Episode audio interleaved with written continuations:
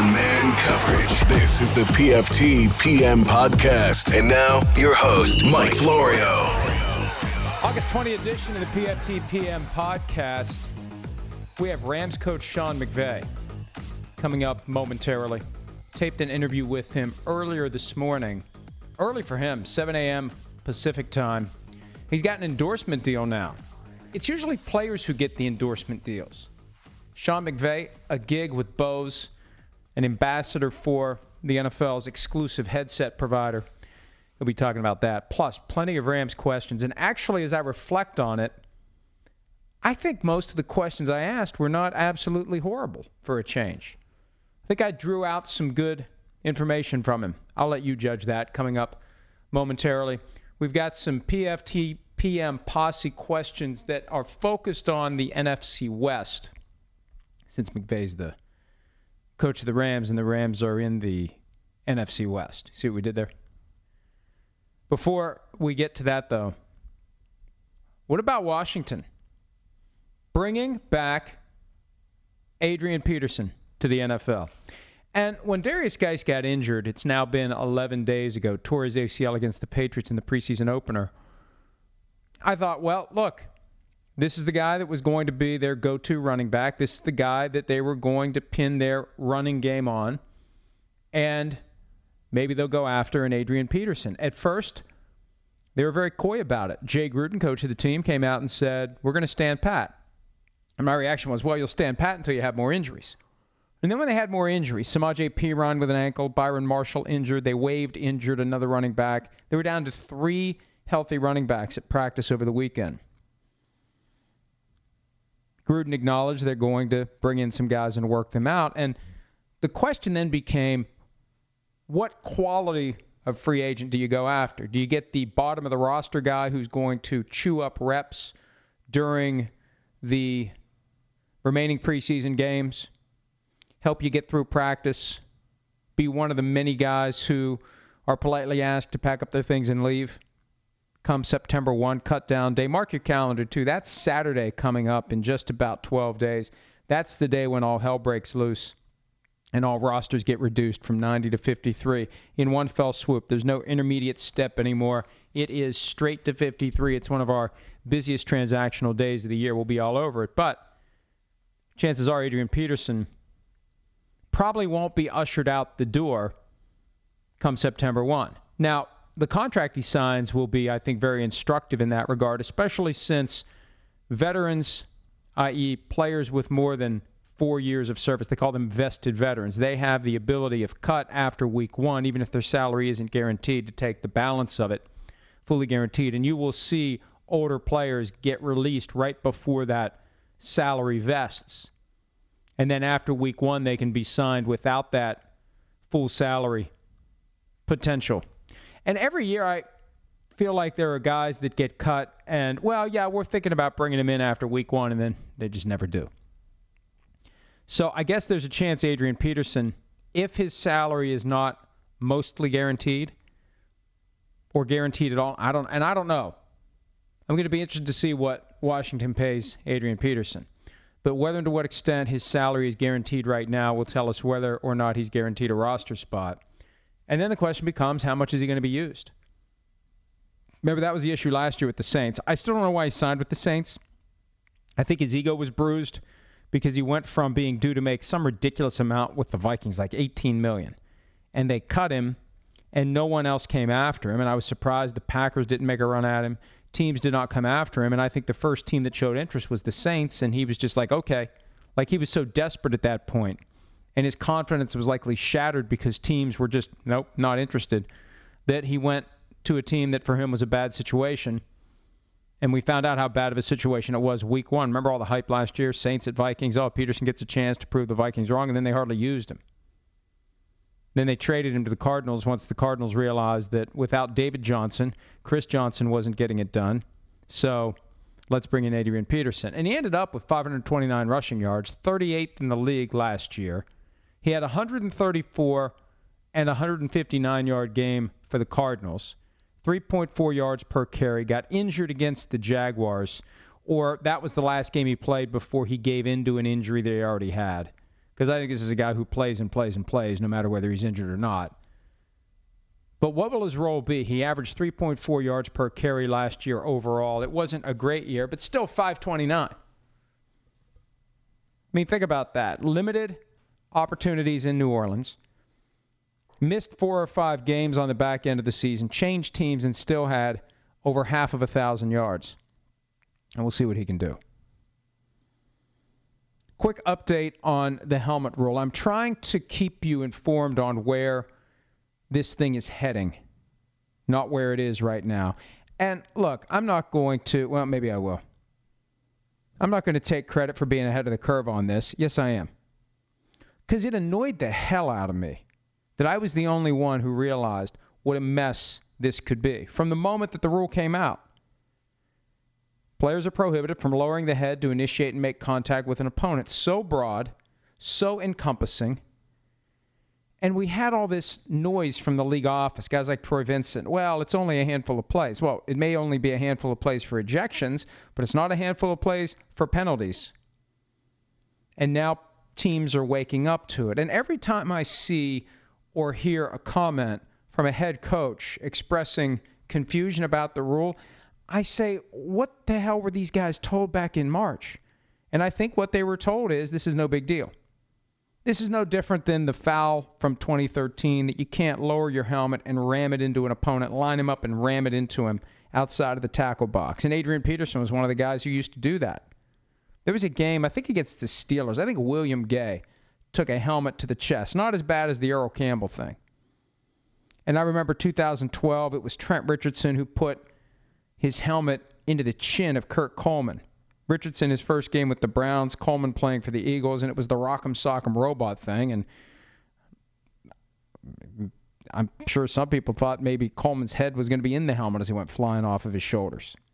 That's that's fairly graphic. That's probably uncalled for. Forget that I said that. Anyway, here's where I think this is going now. Number one, I think there will be an effort by the league to be fully transparent as it relates to what these fouls are, what they aren't, how they're called right, how they're called wrong, how they're not called when they should have been called. Al Riveron, the senior VP of officiating, put a video together last week. It was released on Friday, and I thought it was great. It was great. And when I asked for him on Thursday, it's like they're not giving him to me. They, they, they're just not going. to I'm not going to get him. It's not happening. I I sent the email fully expecting a he's not available or this isn't a good time or go screw yourself or you know something less polite than that. And one thing led to another. It's like holy crap, they're going to give him to me. And I thought he was very open and transparent and candid. There are still some real flaws in this rule, but I emerged from the podcast on Friday understanding it much better than I previously did. And also, I highly encourage watching the videos that are embedded in the fact sheet. Just go to profootballtalk.com and put fact sheet. This isn't an ad. I'm just telling you how to do something that will help you. Go to profootballtalk.com. Okay, that's an ad. Fact sheet in the search box. And one of the first results will be the helmet rule fact sheet. And in there, videos from Anthony Lynn, coach of the Chargers, as it relates to running backs, Doug Marrone, coach of the Jaguars, as it relates to offensive line, Mike Vrabel, of the Titans as it relates to linebackers, Dan Quinn of the Falcons as it relates to defensive line, and Todd Bowles of the Jets as it relates to defensive backs. And it will give you an idea, a clear idea of what they're looking for. And I think the best one, and maybe it's because it was the first one I watched, was Anthony Lynn's. Like, I felt like I was like, oh, okay, now I get it. Still highly unrealistic, but now I get it. Now I get it. And see, for running backs, I think it's more avoidable because the running back's in control of what he's doing. The running back's not trying to go tackle somebody. The running back is the guy who's trying to create separation and make a hole for himself, and he just can't lower his helmet and ram it into anyone, anywhere. Same thing for a blocker. Blocker's got to extend his hands and push and keep his face up. You can't ram your helmet into the guy to get him out of the way. And what you watch for is arms completely out almost like a big hug, and the guy goes in head first. When the hands are extended and pushing, that's the way you avoid the impermissible technique, but I think it's so much easier for offensive players to avoid it than defensive players, especially when you've got defensive backs who are trying to pursue from the side or from behind or an angle. How do you get the guy down? And I think the only thing you can reliably do then is master the art of getting close and almost like a bowling pin maneuver where you you roll up like a pill bug. That's really what it is. Is that what that thing's called? Is it a pill bug? The little bugs from Bug's Life that are doing the burping contest and then one of them farts. You roll up like that and you go into the offensive player with the back of your shoulder pads. That's the only way to avoid it. So, anyway, I think that we will have that transparency. I hope we'll have that transparency every week of the regular season. Come Friday of week two, heading into week two, a video that goes over all of the violations from week one, all of the violations that were missed, and all of the called penalties that actually were erroneous. It's going to take a lot for the league to do that, but I think they should. Also, as much as we're trying to bang the drum to get the rule to change, for the language to be tweaked, for instant replay to be used, I think it's too late for the NFL to admit mistake here. So, really, anything they do by way of changing the rule or changing the procedure is going to constitute an acknowledgement that they screwed this up. And I don't think they're ready to do that yet. And I believe that what will happen is Al Riveron or his lieutenants at the league office will be watching the games, waiting for those moments, and as the officials caucus, and we've seen that almost every time this foul's been called in the preseason, they get together and they talk about it. While they're talking about it, that's when they need to be watching it at the league office, and they need to be talking to the referee saying it is or isn't a foul. That's what they need to do. Now, that's not going to catch the ones that they just miss at the game site, but it will give them an opportunity, case by case, foul by foul, to confirm that it's right. And the only downside there, maybe there will be more flags thrown with the understanding that Al Riveron or one of the other people at the league office who watch these plays will be able to say yes or no before they finalize it. Watch for that, although they won't admit to it. It's a violation of the protocol. I don't care about that. I just care about getting it right. Ever since it first became aware, and I remember it was our friend Jim Daopoulos, former NFL official and supervisor of officials, who first theorized, hypothesized, whatever, that the league office was using that real time, high speed connection to tell referees throw a flag, do this, do that, beyond the scope of what they were allowed to do. I remember thinking, I don't care as long as they get the calls right. Do whatever you want. It's fine by me. Just get it right. And I don't care if it takes a little bit longer. I don't understand the people who instantly say, well, the games are going to be five hours long. Wouldn't you rather it be right? You want to see games decided because you get 15 extra yards? All right, one more thing on the helmet rule. And look, I don't know how realistic this is because I do think guys are going to be inviting injury, but something I talked about today on PFT Live, I wrote about it this afternoon. The idea that coaches will tell guys to take that helmet, take that helmet like taking a charge in basketball, taking a beaning in baseball, taking a dive in soccer. I mean, you're out there running full speed and you dive to the ground. You may not be hurt because you didn't get fouled, but you may be hurt once you hit the ground.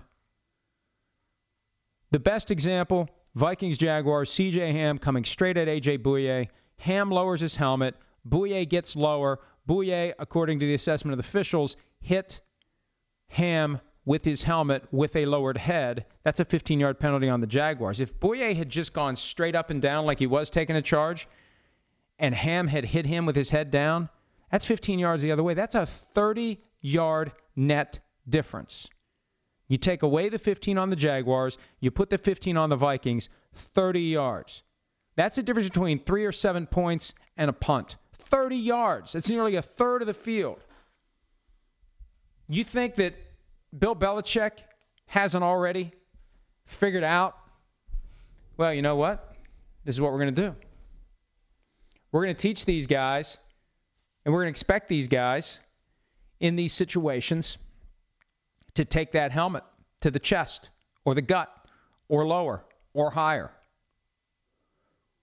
and to resist the temptation to try to get lower. We've heard that about football for years. Low man wins. Hmm, high man wins now.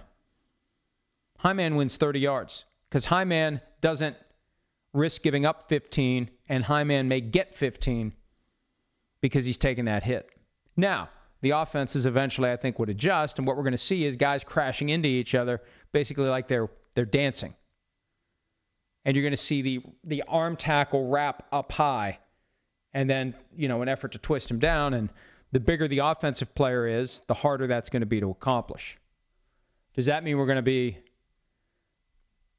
skewing toward larger defensive backs? Will there be a premium on that? Safeties, larger men? I don't know. But I think at least for 2018, I mean, you're trying to win championships, preserve your job, build a legacy.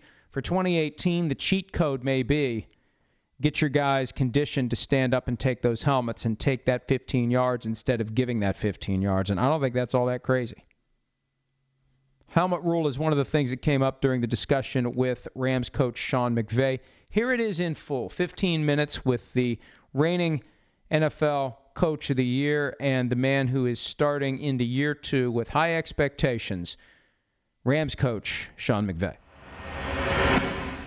Okay, our next guest, the reigning NFL Coach of the Year in only one year on the job. He's one for one as Coach of the Year. He's going to go for two for two this season in his second year with the LA Rams. He's Sean McVay. Coach, welcome back to the program. How are you? I'm doing great. Thanks for having me, Mike. Where do you keep your trophy that you got for winning Coach of the Year? I keep it up in, uh, you know, basically I got a little uh, kind of a movie theater room or whatever you want to call it. It's really just, it's a not a, as nice as a movie theater room. It's just where I've got a, a bigger TV and an open room. So put it up there and, uh, you know, uh, it, it's uh, very humbling, very flattering, but looking forward to this season and the new challenges that it'll present. But when you notice it, what's the first thought that pops into your mind? Uh, you know, it really doesn't seem it doesn't seem real, Mike. You know, but I think it all goes back to like you and I have talked about before. It's all about the people that you're around, and we got a great coaching staff, a lot of really good players, and uh, anytime that you get awards like that, that's a reflection of team success. And certainly last year, you know, wasn't exactly the way we wanted to finish up, but we got to start over, uh, wipe the slate clean, and, and looking forward to getting this thing going against the Raiders on September 10th. And even though things ultimately didn't work out last year for you, you exceeded expectations really more than any other team out there, you could say. How do you this year, when the bar is so much higher, how do you get your team ready to deal with the increased scrutiny, the increased pressure? Because this year, if there isn't a playoff appearance or if you don't get any farther than you did last year, it's going to be perceived not as a success, but as a failure. Sure. Yeah, I, I think that that's a good point, Mike. And, and the biggest thing that we talk about is just following our daily process uh, trying to continue to establish and maintain, you know, certain standards of performance with the things that we value. And, uh, you know, you don't shy away from it. There's a, there's a lot of good things that are being written right now, but I think the one thing that our players all appreciate and respect, Mike, and, and our coaches alike, is that uh, you got to earn it every single day in this league. There's too many other good competitive teams, players, and coaches that if you think last year's success will do anything for you this year, uh, you know, we're kidding ourselves. And uh, while we are confident in the players and the coaches that we do have, I think there's an appreciation that you got to earn it every single day, and we got to maintain that edge and, and looking forward to trying to peak in at the right times. Do you have people on the staff who are actively looking for anything negative written about the Rams, any sign of disrespect, so you can take that into the locker room and say, hey, look, here are people who still don't believe in you, so you can get a chip on their shoulder in a year when maybe they, they may not have the same chip that they had a year ago? I think there's always, you know, you kind of look for those motivational things if it presents itself. But the one thing that we try to do a good job of is, is just kind of focusing on what we can control, and that's doing a great job within the framework of our building. Certainly, you're uh, not naive to the fact that there's so much coverage in the NFL because of how big it's gotten. But uh, our guys do a good job of just focusing on what we can control, trying to get better every single day, and uh, if we do that, we feel confident that good things can happen. But I think we've got a lot of guys, you know, the right veterans and then the right, right guys in the right spots as far as those young leaders that are continuing to grow each and every day that, that understand the importance of that one day at a time mindset mentality. They say the NFL is a deadline driven business. We've seen that play out time and time again over the years. As it relates to the biggest question that you always get the status of defensive tackle Aaron Donald's contract negotiations, do you have in mind what the deadline is to get this thing done?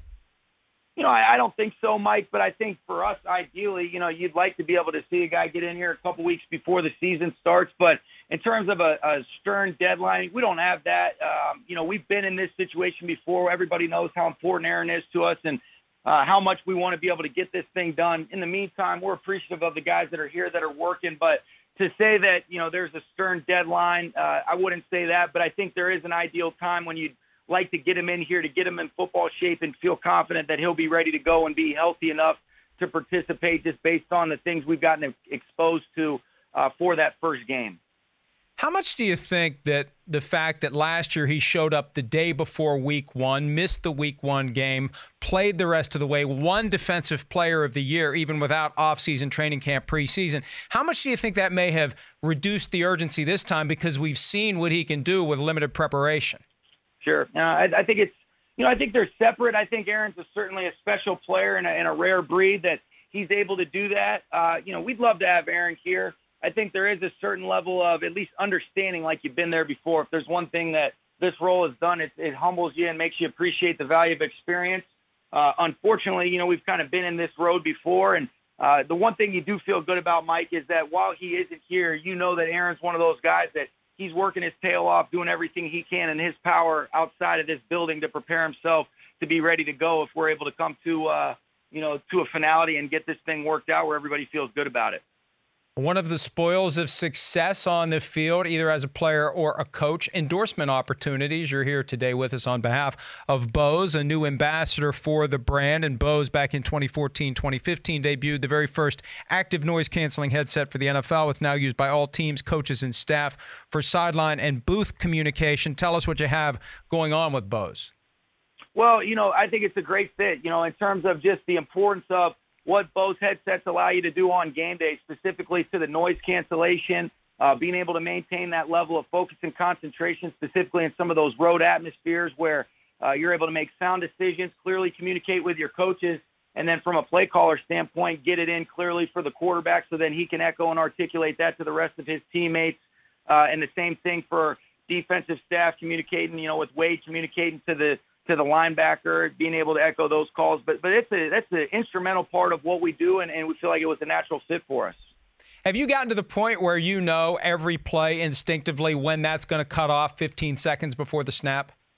I think you get you're you know you're certainly cognizant, Mike, of watching that play clock, and that's something that we tell our quarterbacks to do, so they know based on if we something gets in later, if we've got a motion to try to avoid those delay games, but it's definitely something we talk about trying to utilize it to our advantage, you know, especially if you, you have quarterbacks that want to be able to have you give them information, whether it's, you know, after the play or, you know, in terms of a, a lengthier play call that can get a little bit wordy at times, which, you know, some of our plays can do that. So we're definitely cognizant of it, but we also try to have the ability to communicate visually. But that verbal communication is, is imperative for us and definitely something we're mindful of, Mike.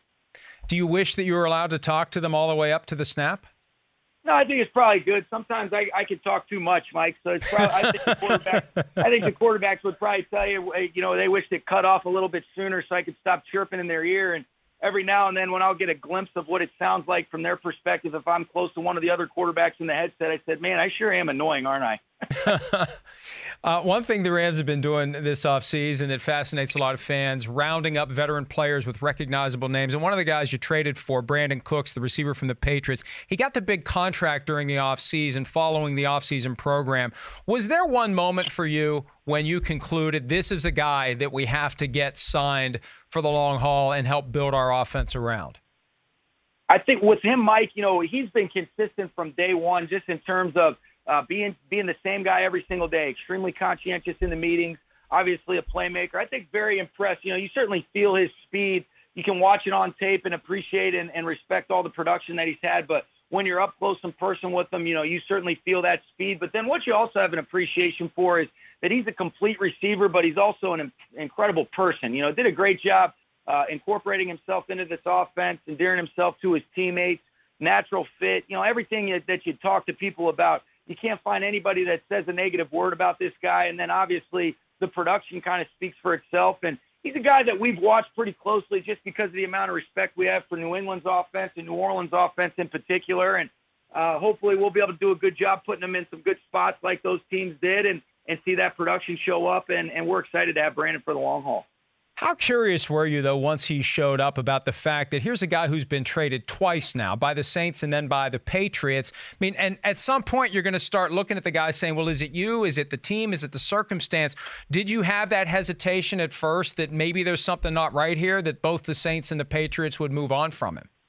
You know, I, I think you, you ask those questions early on because you, you see the production, you see what a great job he's done. And then, you know, when you talk to those coaches in both places, they can't say enough about him. And, when you look at what he's being traded for too, you know, he's, he's being traded for number one overall. He's being traded for first round picks. So clearly there's a value that these other teams have had for him. But when you talk to the guys from the Saints, when you talk to the guys from the Patriots, they speak very highly of him. And I think it's a product of, you know, kind of the, the individual organization's approach and what they need. And, um, you know, there's a lot of factors that go into it. But I think uh, everybody would appreciate and value what he's brought to their teams. And, and we definitely feel like he's going to be a huge value for us. I'm glad you corrected yourself because you definitely don't want him to be traded for the number one overall pick because that would mean that you did not have a very good year. All that that pick's already gone, and that draft pick's already been made by the Patriots. Okay, let me uh, focus just for a couple minutes while I still have you on this new helmet rule. We're trying to figure out how it's going to affect football. Give me an understanding from a nuts and bolts standpoint what you're communicating to your players by way of complying with this new rule against lowering the helmet to initiate contact. Yeah, it, it's just very similar to all the things that we've coached for the last handful of years. It's specific to defense and now even offense. Is you know you want to try to keep your head out of this game. You know, anytime that you're tackling, we talk about shoulder leverage tackling. We talk about not lowering the head when you're a ball carrier. Those different types of things. The thing that is really going to be interesting that you talk to the officials and you talk to coaches around the league is how do you officiate the bang bang type plays when a guy is trying to keep his head out of it, and at the last second, that target ends up changing based on just the speed at which this game is played. And then also some of those things as far as, all right, well, if you're really trying to see it in live action, sometimes it's not as exactly as you perceive it.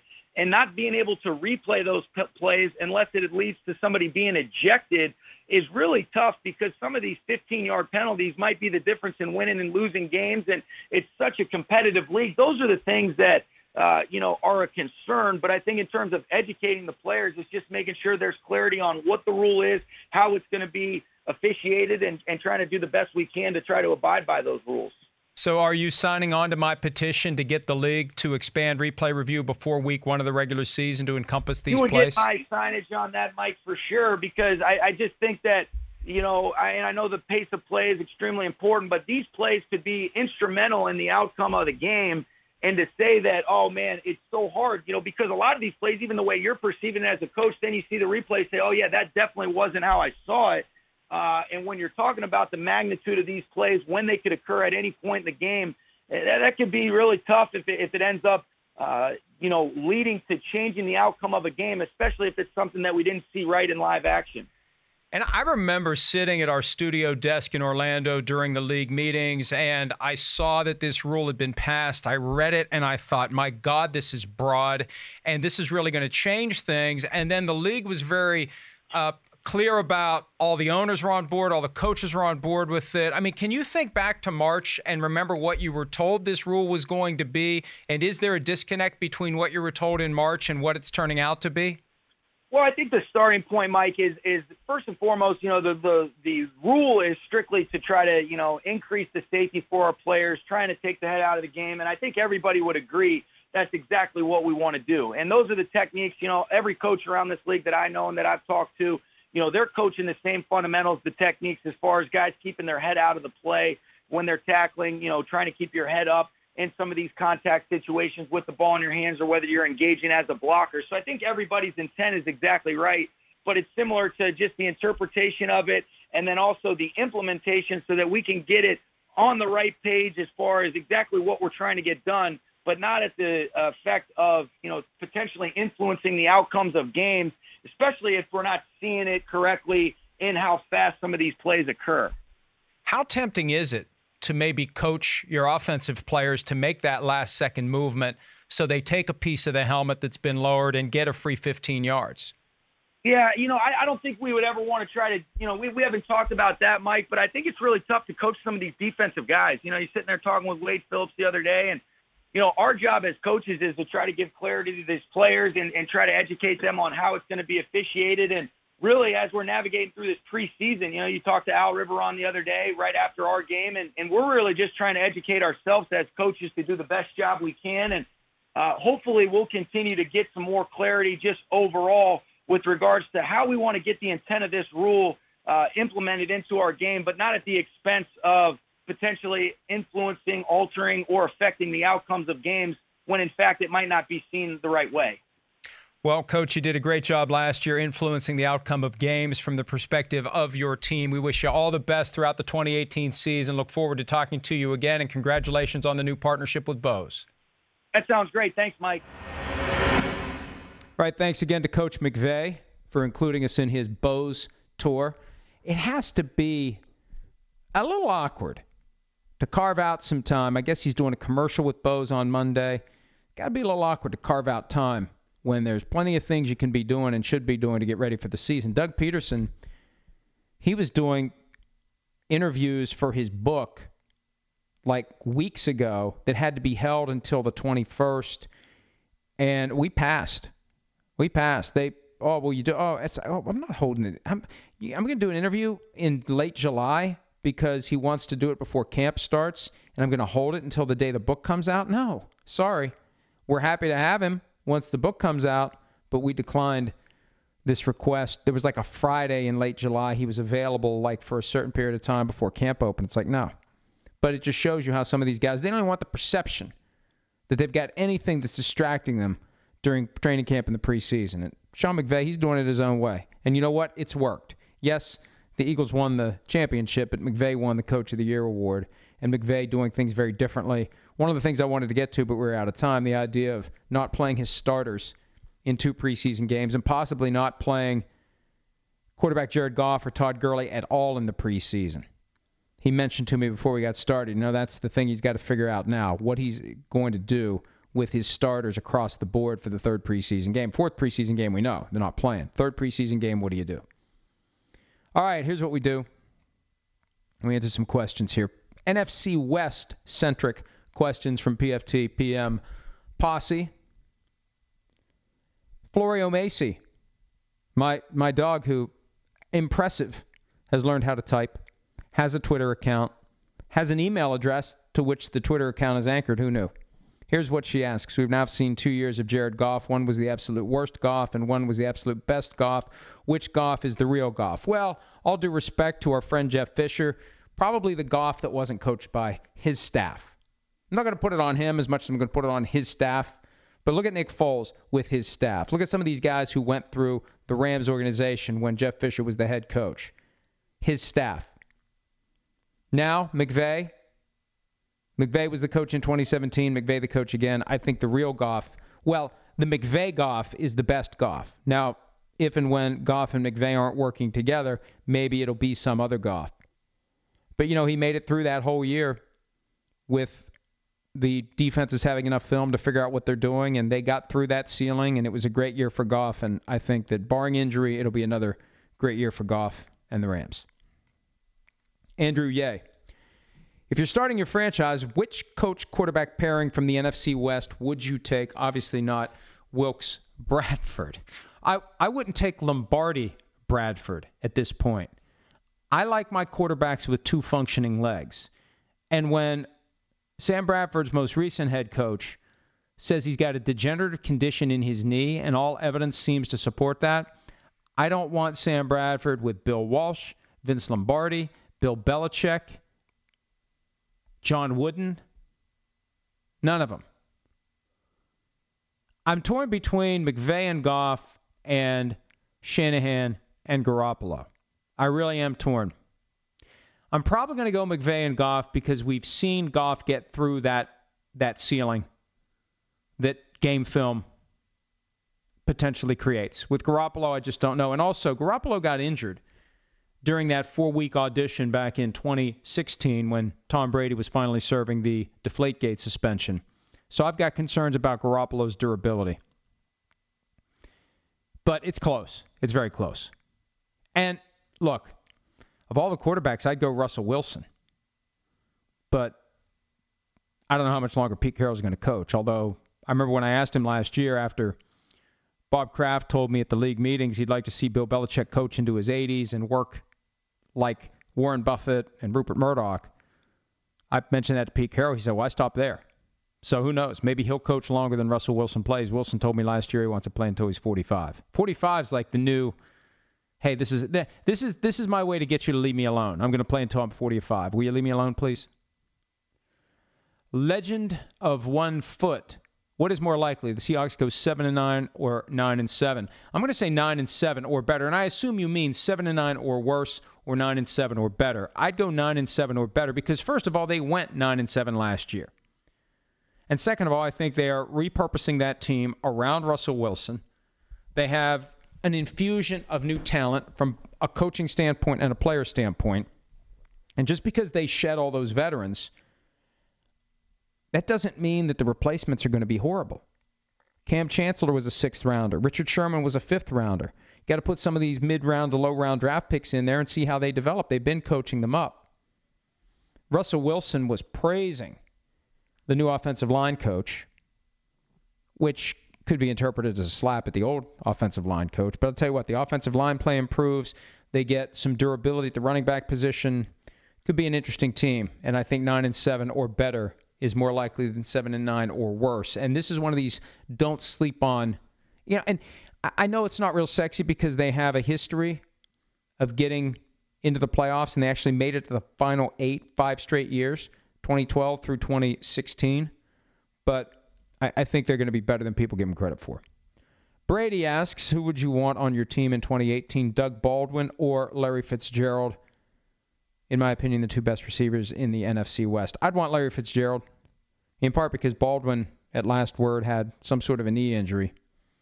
I think Fitzgerald, because of who he is, what he stands for, what he's done in the league, that burning desire to get a championship before he's done. I don't know that he's going to get one with the Cardinals, but he's made it clear he's not playing for anyone other than the Cardinals. There was a time where I thought he'd finish his career in Minnesota because his dad would mention that from time to time. He got to start as a ball boy with the 98 Vikings, and it would be fitting if he goes there. But Fitzgerald planning to stay with the Cardinals and also mapping out a potential career with the Cardinals after he's done playing. I mean, he's the kind of guy who could go from player to executive and run that team. Like an Ozzie Newsome or a John Elway. Ozzie Newsome's been better so far overall as an executive than Elway. But, you know, for former players, it's not an easy thing to do. I could see Fitzgerald doing it.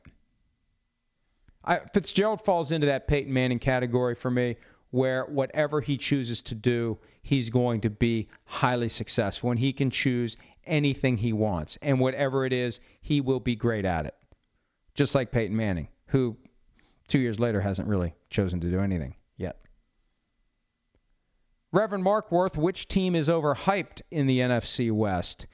Probably the Rams. I'd say the Rams. The 49ers have plenty of hype too.